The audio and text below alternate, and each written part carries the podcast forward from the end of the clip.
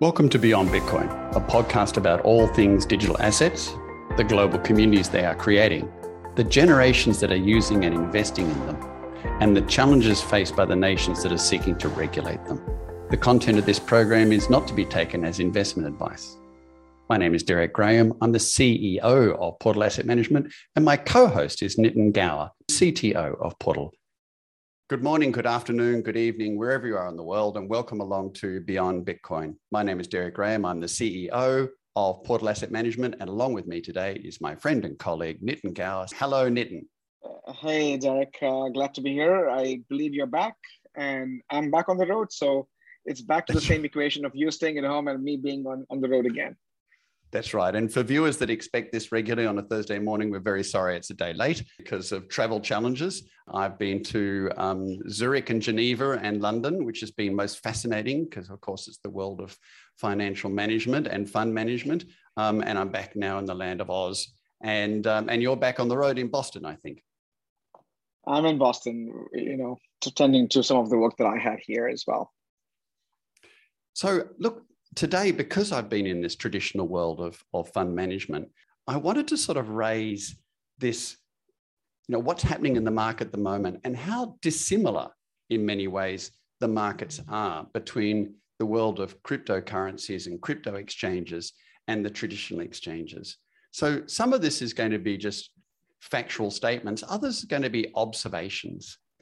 But, you know, one interesting thing is that the crypto world operates 24 7 all around the year, and it operates in every country non-stop.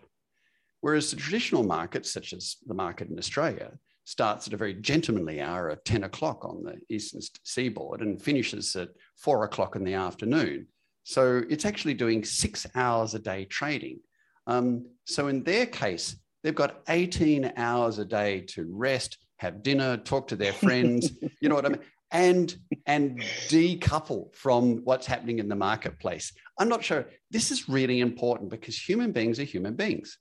And if you're operating them 24-7, there's no time for them to sort of settle down and rethink what's happening. So, firstly, this market operates 24-7 and it's intense. Secondly, traditional markets have a very large inflow of money every single every single week, every single month. And that's from the big superannuation companies and, and the large institutions that are forced to buy. They're forced buyers. They have no right not to buy. So they must buy into a marketplace no matter what. No such buyer exists in the crypto market. So billions of dollars aren't forcibly invested into it um, every single week, every single month. The other thing is that you know, interesting enough with the downturn at the moment, I was listening um, to the Australian Broadcasting Commission, and one after another, the big superannuation companies are coming on to give advice to superannuation holders. Well, what they're telling them is hold on, hold on. The market's gone down. The market goes down before, it'll rise again. Everything's fine. This is the typical nature of markets. Well, of course, they're correct. But which large institution comes on and says that about the crypto marketplace, Nitin? None. In fact, not only right. none, but they're the opposite because a lot of them will come on because they're threatened by the marketplace and they'll turn around and essentially say, I told you so. So you've got a market that also doesn't have any governmental intervention. And of course, many purists will say, well, that's a wonderful thing. But you know, if NASDAQ dropped 25% in a day, there'd be a trading halt, wouldn't there? And that would mean that people would have to go away and think about it and wonder whether they're getting too overheated about this, et cetera, et cetera. No trading halts exist in this space. So by the time you've got 24 7, no trading halts, no interventions, and the industry not talking it up, you can see why this market is so volatile in just these natural reactions of how human beings work.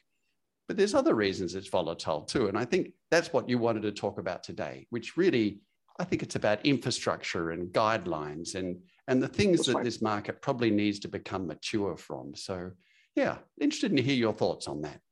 Yeah, yeah, no, actually, you know, I usually when I write and I talk about Derek, uh, I stick to my roots. I stick to technology. I look into business models, looked into what the financial industry and what the other adjacent industry should be doing. But this last weekend, I spent some time and I've been researching this for quite some time, especially since the Terra fiasco happened and now yes. we have three and now you have the ripple effect i wouldn't call yes. it i wouldn't use the term contagion but i would say it's a ripple effect because now you have dependency on these sort of you know liquidity that is coming from which again we've discussed this many times but so i really want to focus from, um, that's coming the, from terra luna celsius and and now three arrows exchange three arrow exchange and i think some of the elements again stems from it's undeniable that global macro has a role to play in it but it's also something that i think that the our industry the, the crypto industry lacks the market structure lacks the discipline lacks the data and i'll, I'll yes. spend some more time in talking about the four prescriptive approaches that i have sort of devised in terms of what the industry should be doing but in generally i think that the crypto industry needs what we call a crypto capital market structure and convincing innovation narrative, which means we have to do a reset on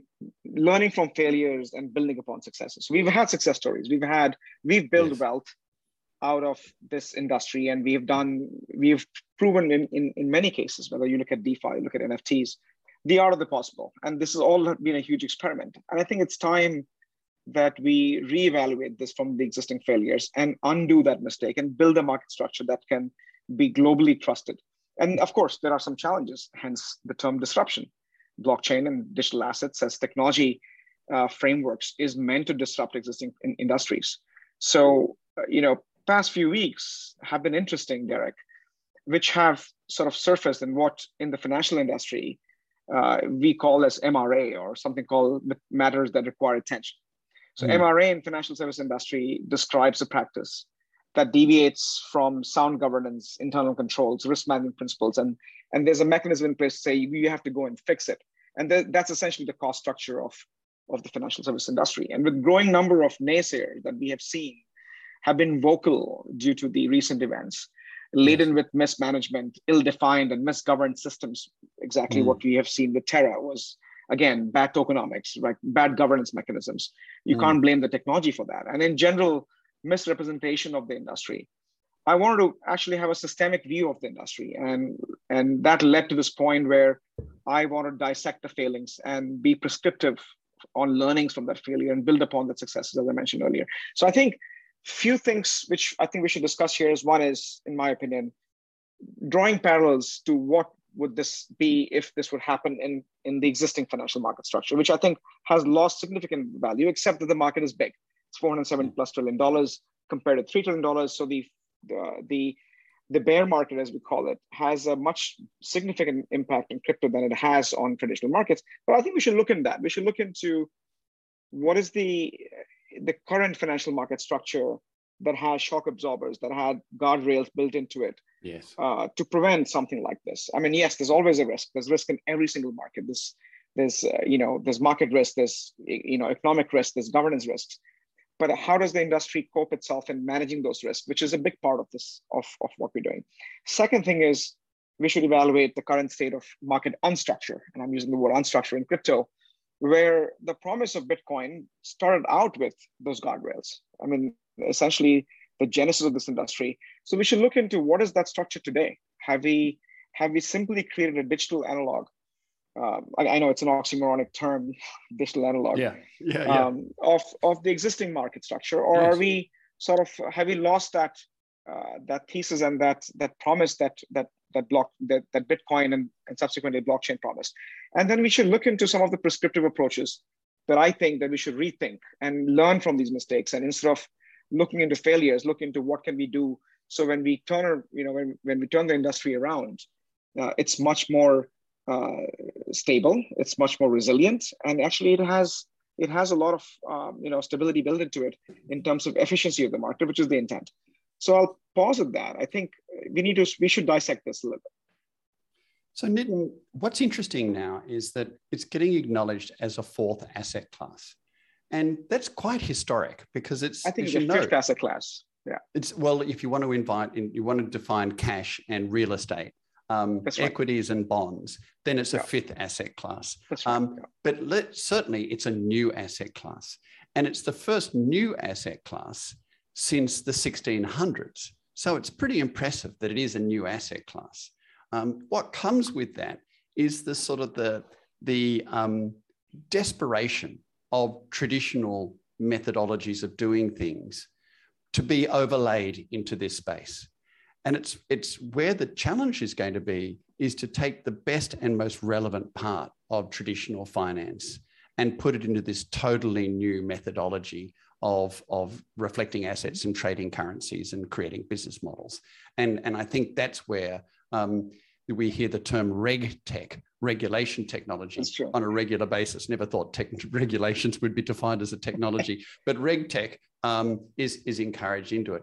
So, so what are your picks and choices to really make a difference to this industry that you think we should bring across from traditional industry um, that will provide the right sort of guidelines to give investors comfort and not just retail investors, which is very important for the mums and dads, yeah. but big institutional yeah. investors, which in many cases have retail investors in it. Absolutely. So I think we should take a step back and look into understanding existing financial market structure, right? And when we use the term market structure, it means who are the players, what they do, how does the entire system work.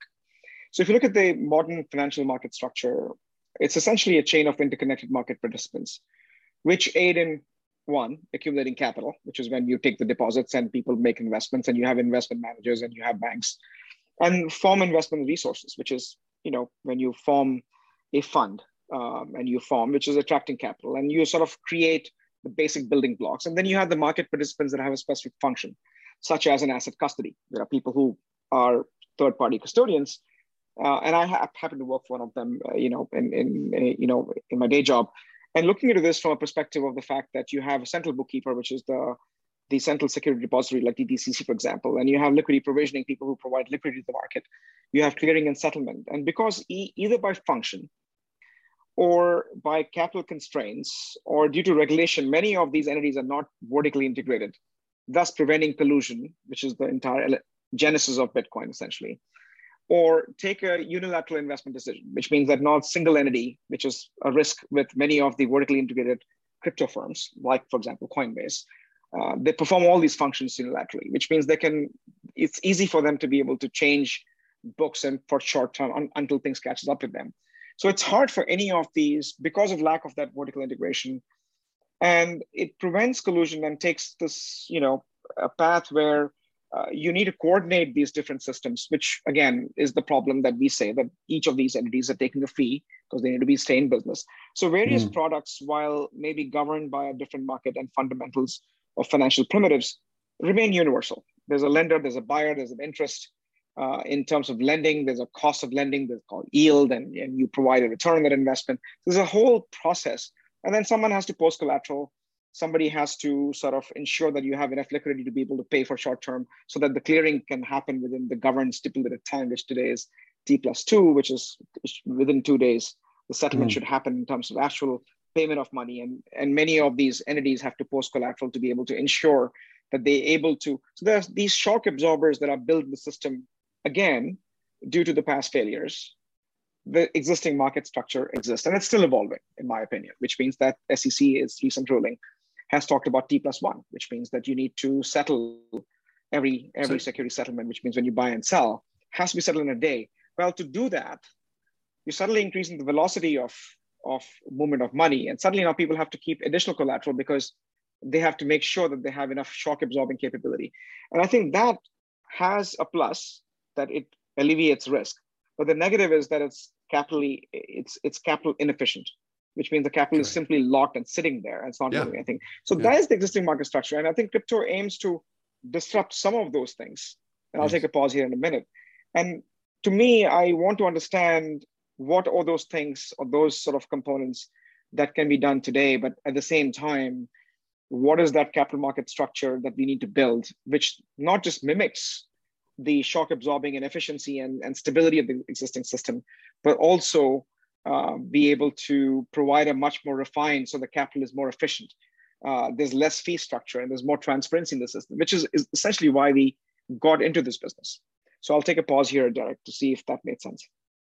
So you see T plus two or T plus one as um, a safety mechanism um, and inefficiencies at the same time. Um, so certainly from the world of, of a blockchain, um, you know, a transaction that takes T plus one and goes onto a double entry bookkeeping system is sort of grossly inefficient.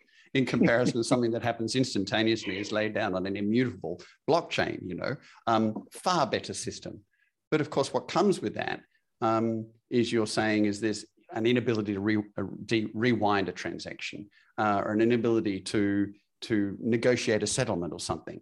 Um, there's kind of strengths and weaknesses in that, are they not? Because if you do yeah. operate in a, in a crypto world, um, you've either got your digital assets there um, or you can't do the transaction full stop. Um, and, Agree. And, yeah. and, and if you look at, like, for example, uh, let's look at the global financial crisis, right? 2008. Uh, and I think Bitcoin system was proposed as an experiment that was born out of the global financial crisis as a prescriptive approach to rethink a financial system. So what happens in that financial system today is, of course, you have all these shock absorbers, which means that you have banks and you have people who have to post, post collaterals, you have intermediaries who have to make sure all, all, all the things are in place. And if all fails, then you have the central governments that's, you know, the central banks and the, the governments which step in to provide liquidity. Well, there's no such mechanism in the crypto world. There is no big brother. There's no entity that provides liquidity. It still relies upon the you know, participative economics that we talked about earlier on this. And, and I think um, you, few things that Bitcoin brought to attention.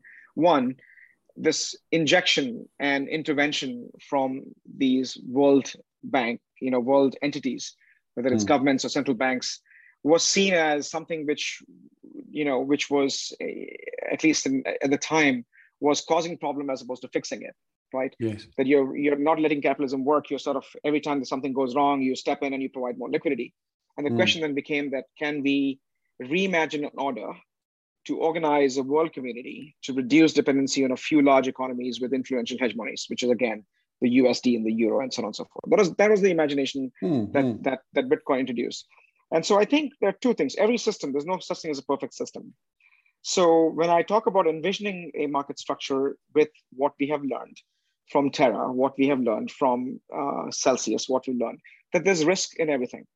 And I think that one, the, the risk should be understood. And for us to understand that risk, we need data. And we'll talk about that in a few minutes. But in general, I think that as we build the structure, we our, our design principles for the structure should be, of course, efficiency. Otherwise, what's the point in doing all of this stuff and expending talent, time, capital in building these new systems. Second thing is, you know, looking into resiliency of the system. That system should be able to absorb something like Celsius and Terra with a blimp. That it shouldn't be a, a huge taxation, you know, it, it shouldn't tax the system to the point it has, it has done today. In addition to what is happening with, you know, with with with crypto, you know, with uh, with global macro and crypto macro, as we've discussed here. Can so I just stop you there for one few... second? And and that is that how much of the contagion of, um, you know, preemptively Celsius, we don't know whether it's going to be a, a bad outcome or not, but it's not looking good. Um, but Terra Luna, which is clearly defined, and Three Arrows, which is a self-managed, or you know, a major fund owned by a number of people, not a large number. But how much of that is direct contagion? In other words, that has impacted a value to the marketplace, which which is going to take out value, um, or how much of it is perception, just fear? All of a sudden, FUD is occurring because Celsius comes oh. in. Because Celsius is on hold at the moment. There's no major change to what's happening with Celsius, but the panic has hit. Correct. Actually, there, there is change. You can't withdraw your funds. That's a big change. Yeah, that is um, a change. So if you, that is a big change, right? I think so. I think if you if you I, I did some research this uh, this morning while I was going for my exercise in terms of looking into what's happened with the industry in general, right? So I think 68 to 70% value has been wiped of the entire industry. And that means that, it, you know, that all the value that was created over time has been lost. And I think many of the, even the, so in Bitcoin as a, as a measure, we look into Bitcoin's day loss, which means how long has Bitcoin been in a, in a wallet is one of the metrics that has been looked into in terms of yes. the hodlers, the whales, and the confidence in that. And I think some of that actually, and the, and the primary reason for that is that many of the institutional investors and many of the sort of the whales, as they call them, there's a need for liquidity for all of these guys because they've made commitments, they've made investments, they've made capital commitments based on that wealth effect they've had because of the higher valuation that we've seen the past few months. And due to that, um, you know, one thing I think stablecoin is again is the is the primary bridge between the traditional you know finance and and and, and decentralized finance and crypto finance and while that has dried up because of again global macro uh, tightening of liquidity, um, we've seen this massive vacuum of liquidity. And oftentimes people have looked into saying, how bad is this quote unquote contagion? Though I would, I would still not use the term because I think we still have a long way to go and understand the ramification in, in the industry. But at the same time, the question is for many of these institutional investors and institutions who have actually have bet their farm on it, um, they would like to one meet the short-term requirements, the liquidity requirements for their funds, and at the same time, they want to not have any more bleeding, which can cause the you know further sort of you know, loss of confidence from the investors. So there's there's a little bit of combination of both mm. that is leading to this liquidation, mm. and this liquidation is equivalent to I, I would say a bank run, uh, mm. and I think some of that is just a fear and you know uncertainty and, and doubt, the FUD factor that as you mentioned, mm-hmm. and some of it I think is just a normal business needs. People do need capital to deploy, and people need capital to do their pay payroll and do working capital. All that is still a need. I, I don't think crypto negates that need per se, if that makes sense. Mm, makes good sense. So, Nitin, what is it that we should take from traditional? What sort of guidelines are you suggesting we should put into the industry? Yeah, and I spent some time. I think I don't think we need to have a complicated structure per se. I think I, I have four prescriptive um, measures, and I've put a lot of time and thought into it, Derek since you all were traveling Switzerland and having great time in Europe, I, I had to do some work uh, on, your, on your behalf. And, and so I think we should rethink stablecoins. And I, I say that mm. because I think, and I, we've had this discussion, I can't get enough of, about stablecoins. We've dissected them, we've looked into the economic factors. And I think that revisiting stablecoin to me is an important part because one, um, that we should look into eventually figuring out a mechanism that for the industry to self-sustain, we need to have our own fungible asset. So right now, yeah. we're providing banking on ramp, off ramp, and liquidity moves from traditional finance, which is the USD and Euro, into uh, crypto finance and digital, as you know, uh, decentralized finance.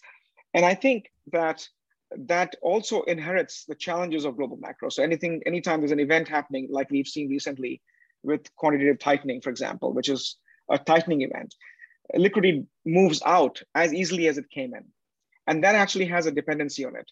So rethinking stablecoin and looking into can we then rely upon the layer one, which are sort of the backbone of the entire industry, like Bitcoin and Ether, as truly fungible and liquid assets? Can we rely upon these assets and build bridges, which allows us to be able to have complete dependency for things like payments and things like unit of account, things like medium of exchange, all the things that we look for in money. Um, and I think we should rethink stablecoins both in terms of uh, reducing dependency, but also as a vehicle, which the second prescriptive mechanism as is decoupling. Uh, decoupling is, is an interesting part where it's essential, in my opinion, for crypto industry to not only provide the diversity in investment landscape, but also a model for efficient and resilient asset class, uh, transaction systems, and an, an effective market structure.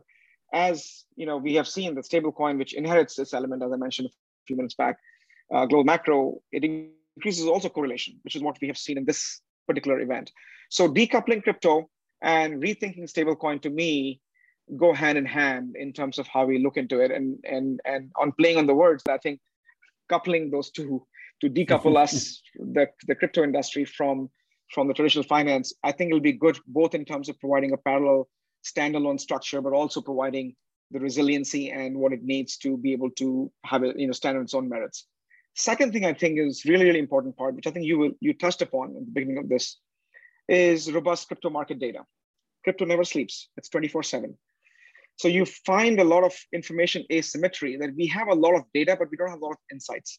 Mm. And, and what that means is that there's adequate data, but there is fragments of insight that's available and only for the few who have the motivation, who have the resources, who have the compute power and the talent to be able to digest this information are taking are able to take advantage of these things which i think is unfair. And uh, you know i will touch upon efficient market hypothesis which again states we've discussed this on this show as well and if all the market participants have all the information all times uh, then the market reaches a state of equilibrium of demand and supply because suddenly now you know what something is worth what's the value and what's the price. And price value equilibrium suggests that you know you're you know if everybody's acting on the same information right now crypto industry is going through a massive amount of information that i don't think is consumed by all the participants alike. So that is a third prescriptive approach. And the fourth thing i would suggest which is such an essential part in what existing market structure has is starting with crypto self-regulatory organization or SROs, where the SRO by dominant industry players like major one layer one protocols like Ethereum and Solana and Cardano, Bitcoin Foundation, which actually has the power to create industry standards, professional conduct guidelines, and regulation to steer the industry in the right direction.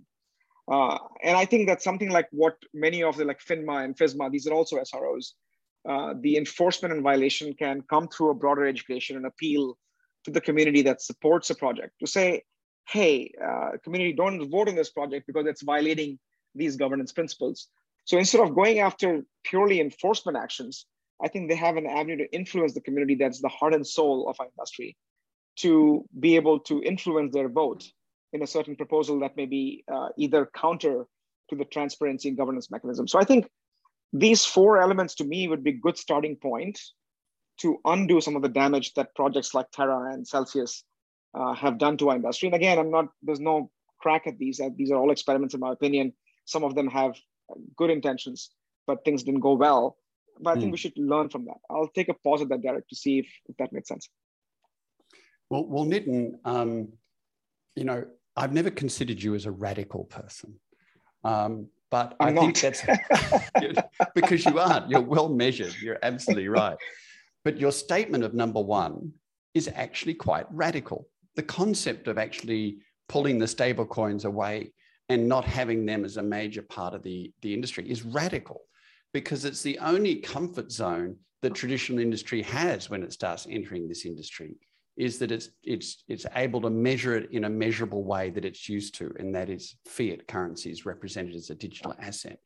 Um, so I can see the logic of what you're saying there, because um, the contagion to traditional industries um, is spread rapidly through stable coins. The interesting thing is that traditional industry wants to access this space through stable coins. So that's quite a radical move. Um, but um, but you know, well well considered because you're right. The contagions are very substantial. Um, the the statement that there's a lot of data but there's no insights is very true. Uh, you know, in traditional industries, when you've got the feeds of, of Morningstar and Bloomberg and and uh, so many other microsystem sets, so many other um, major feeds of data that are available to everyone's fingertips. In this industry, um, you've got to be pretty savvy to be able to access the right data and have it in a meaningful way. I mean, by example, you know, we employ a data scientist, um, Petros, who is, is really an exceptional and outstanding. Yeah. He has to analyze this data constantly because so much of it's not readily available in, in some other mechanism, probably just because of the youth of the space. Um, but the fourth part you raised, I, I think, is something that you can immediately relate to. And that is um, you know, why would you bring on, again, you know, the 1934 SEC guidelines to transactions of equities and try and overlay that into this space? Why not create, uh, you know, the major community writers, the, sorry, the code writers that are community driven um, to create that space? Because, you know, the law is the code in this area. And if you've actually got them writing the laws and building code in place that can enable the laws, um, you really are starting to create a, a, a, judicial system which is totally different to a traditional judicial system, but could work. Um, you know, I, I, cite for a moment, you remember the Polychain um, attack, 320 odd million dollars. It was a fascinating attack because, you know, the minute the person that attacked that, it's, it's, was it 600 million, was it? Oh, hate right, to be yeah. half, half the done there. Six, 600 million. And one person did the attack. And immediately yeah. they knew the wallet address. And so yeah. immediately they tracked him. Um, the community knew within 90 seconds, not three months. A lot of white collar right. crime takes three months, it was 90 seconds. And then what happened, of course, Nitin, is the community started gathering around and shutting down the opportunities he had or she had yeah. to transact that money. So, in some ways, we saw the community engaged in resolving a problem. And, and I understand that all, if not the vast majority of it, was returned within 10 days um, in, in resolving a crime. So we actually saw the early stages of this unstructured way of community um, actually acting, didn't we? Correct. Correct. But there's there's a difference though, Derek. I think there's one is financial crimes, and I I I I, I draw the data buckets into two different buckets. One is financial crimes, all the things that you mentioned, where the money go, who stole it, which wallet it is in, and if that's the wallet, can we track the movement of money from that wallet out, whether they're mixing and tumbling and go to other wallets? Can we blacklist all these different areas and so on and so forth? Yes. Uh, yes. Of course, there was a question, moral question: Can we, can they do that for stablecoin? Yes, stablecoins were prevented from being redeemed because they were issued by a centralized entity. That to yes. me is a governance mechanism. That to me is a shock absorbing mechanism for financial crimes. But the thing is that how did we?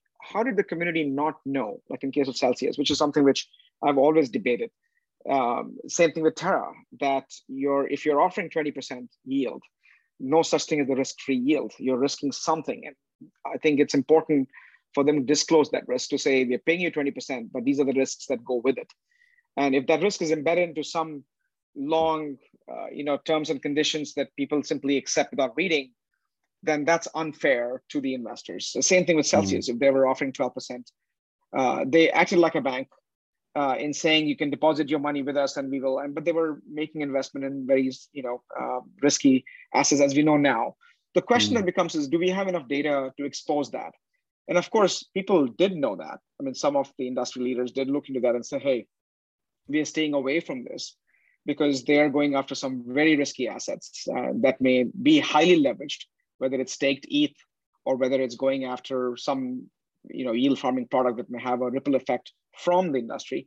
I think these are risk factors that are not either neither explicitly disclosed discussed nor that information is readily available in data. Mm. uh, data is there but someone has to join the data and make sense of it. This is what i meant by insights. So i do delineate between financial crimes and market data as yes. two sort of angles that they should look at. Financial crimes is you know post event but many of the stuff should be disclosed to say where is this token going? And if the industry prides itself at transparency i think it has to make that information available. So how can you get institutional validation? So by example you know when we um, bank here uh, in australia we bank with one of the big four or five banks. So you know them all nab and anz and commonwealth yeah. bank. Um, and so so you know we know that those banks are government guaranteed to a certain level per account, about $200,000 by memory. Um, we know that they operate and audited within certain sections. We know they're listed on the Australian Securities Exchange, so they provide constant um, disclosure to the marketplace. And we know they operate on a certain ratio of, of, of cash to loan assets, et cetera. They're all defined and they're defined by the That's ASIC, right. the Australian Securities Investment Commission. Um, That's right. And, and so, therefore, these institutions have defined these banks as the creatures that they are, so that when you know you're going to put your money in them, you actually know that this is the, the, um, the group that you're, you, this is the parameters and the credibility of the group you're doing business with. That doesn't happen right. in crypto. And, and it, it doesn't. Yeah. Yeah. That's part of the challenge of not being able to have some institutionally endorsed product. But what your suggestion in your, point four is that these guidelines get created by community, they get published, they get achieved by the organization that's putting themselves forward as the particular service, and that the community um, validates these and, and measures them. Correct. And for, you know, for instance, uh, all the transactions happen in layer one at the end of the day. So whether it's layer one, layer two, whether it be, and we discuss the various layers, whether it's you know a project that's happening with you know an exchange a decentralized exchange any project that launches at the end of the day uses some layer one whether it's ethereum or whether it's solana or cardano avalanche yes. and i think that that community is very strong and i yes. think that uh, as a prerequisite if the community were to suggest that you know every proposal every investment that the community or that that project makes and some of these projects can be centralized and should be centralized because that's the whole point of future of work that if I'm talented, I should be able to come up with a project and which has amazing mechanics, amazing economics, and propose that to the community. The community should be able to vote on it. And I think that layer one entities should be able to say, thou shall meet these 15 requirements, and the community can then talk about the risk and everything else and vote on the project, which I think is a fairly decent governance mechanism, yeah. which I don't think is followed today. I think people launch a project, people have this sort of uh, you know the notion that it's you know the godlike uh, worship that happens to some of these founders and i think we should be a bit more pragmatic in understanding the fundamentals of economics of who is paying and who is earning and what is the value being created as opposed to you know just a notional value of how things grow i think So this is really interesting because we've often discussed the concept of layer one protocols being sovereign states. And what That's... you're suggesting is they operate like sovereign states to a degree, um, like sovereign states. So when they onboard a product, they have a responsibility to determine whether the algorithms are reasonable, robust, and could survive. Um, otherwise, that there should be an adequate disclaimer, by Correct. example. Correct. I mean, as any country who would like to be in, again, the good books of the national bodies who govern the banking and, and have the regulation, they don't want nefarious activities in the country. In fact, most countries don't want that. And so they define their own governance mechanism. They define anti-money laundering mechanisms to make sure that you know there's a system that's in place that prevents these nefarious activities. I think just similar to that, the layer one, if they choose to have the nation state status, they should have something similar as a sort of a SRO to say every project that's governed this has to go through this mechanism, which will also protect that layer one, but also have the reputation of layer one that it's it's safer to do business on that layer. Yes. Uh, and I think that's exactly the way, it. right? That you're codifying these governance mechanisms. I think. Yeah, that's really powerful, Nitin. Um, I'm not quite sure how you do with a without stable coins. Um, maybe that's just my connection, the fact that um, I'm, I'm still grounded on the concept of stable coins and the onboarding function of those. Um, but, but, you know, the, very compelling to think that these major um, sovereign nations, these major blockchains, then can become validated not just on maybe the efficiencies of how they do business or the cost per transaction, um, but the strength of the community that's running them. Um, and I mean, you look around the world, that's what happens with sovereign nations. There are certain. African countries that you look at and say it's got too much sovereign risk, I won't do business there. But on the other hand, you look at it, Singapore and you go, exceptional country. No, very, very that's low right. sovereign risk, good place to do business. If you can get the same sort of thing happening with a set of regulations relating to um, each one of these um, layer one protocols, then people will um, aspire to reflect their product on certain layer one protocols. Really powerful, and some right. good ideas there. No, no, absolutely. I think we have a lot to go, a lot to do. And I think, you know, again, I'm publishing this hopefully next week, next weekend in terms of my thinking. And again, I think there's something which as an industry we should address, whether we are, yes. no, no, matter what capacity we're working in, whether you're looking at from periphery or you're actually a developer building an ecosystem, building protocols, uh, protocols and code is, if that's what's governing this, then I think each one of us has a responsibility towards it. So, as we get to the end of the program where we are, um, we really have to realize that this is constantly, this is like putty in our hands. Um, the community is able to build this um, in ways that are totally novel and unique. And the reason why, of course, at the end of the day, is because it's a replacement of the double entry bookkeeping system in the form of a, a providence validation layer one protocol. And what gets built on top of that becomes our imagination. Human nature is getting involved with it again, which is the creation of communities and the creation of um, reasonable guidelines and safety protocols that you'd expect that humans will want to operate within. Um, but it is going to disrupt. And during that disruption period, I think we're going to see many protocols fail along the way or applications fail along the way. There's nothing wrong with that. Um, and you're going yeah. to see interfaces with traditional finance um, also be um, stretched, let's say. Um, and there's going to be doubters and believers, et cetera, et cetera. That's what happens when a very radical new asset class suddenly appears in what is really 10 years flat, um, which is what happened with us. So I don't think we're going to run out of content, Nitin, for the next few um, hundred episodes. There's much to come. That's true. And I think, you know, again, we have to just be at it and educate and, and you know, be a part of that whole journey. And so, no, I, I appreciate the conversation, Derek. I think we need to have more of this to be able to guide and educate our listeners as well as the industry and take, you know, play our part in fixing it. And I'm not so worried about failures because let's face it, I think the existing financial system has own failures and, you know, massive failures in the past. And I think the system that is today is a product of learnings from that failure. So I think we should learn from it and make it better. That's it. Yep, I totally agree. And by the way, for those that are listening to us, always feel free to write in, suggest comments, suggest you might like to be on the um, one of our events or one of our shows. Um, we'd be delighted to hear from you, and our contact details are always connected to the, um, the podcast at the beginning. Um, look forward to seeing you next week, Nitin. Have a good one. You too. Bye, Derek. Good chatting. See you. We hope you enjoyed our weekly conversation. If you have any questions, comments, or suggested topics, please feel free to connect with either Nitin or myself on nitin at portal.am or derek at portal.am. Feel free to subscribe and share with like minded friends. Stay well, inquisitive, and engaged. See you next week. Bye for now.